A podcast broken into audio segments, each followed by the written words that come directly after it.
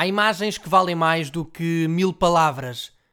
Para o protagonista deste episódio, deve realmente ter sido assim, já que o primeiro jogo disputado em Portugal foi um Sporting de Braga vitória de Guimarães.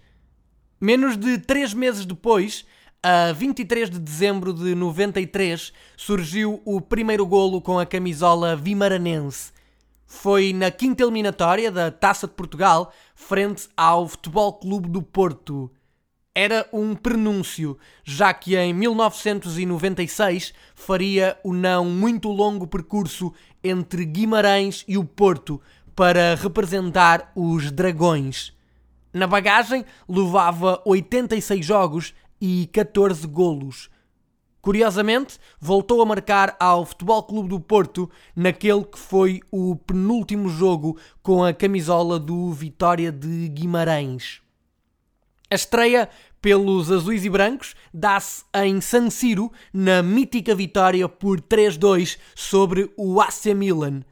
Nas três temporadas que passou nas Antas, foi pedra fundamental nas conquistas do Tri, do Tetra e do Penta, nunca cumprindo menos de 39 jogos por época, o que lhe valeu a bonita marca de 118 jogos de dragão ao peito.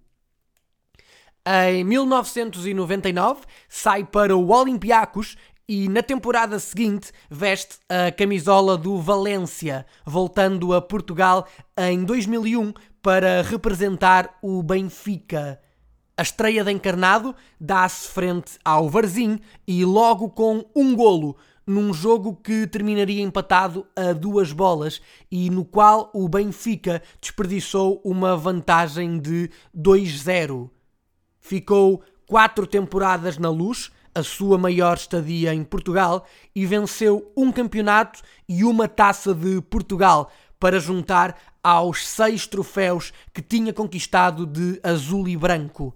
Três campeonatos, uma taça de Portugal e duas supertaças. Em 10 temporadas no nosso país, disputou 246 partidas e marcou 54 golos no campeonato ao serviço da seleção da Eslovénia, conta com 80 internacionalizações e 35 golos, tendo disputado o Euro 2000 e o Mundial 2002. Em março do ano passado, a entrevista ao Mais Futebol fazia aquela que, para mim, é a mais perfeita definição do que é o futebol português. Como explico a um português que amo o Futebol Clube do Porto e o Benfica? Não dá. Ninguém compreende. Falo de Zaovic.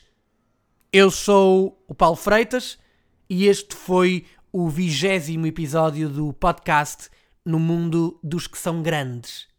Até breve.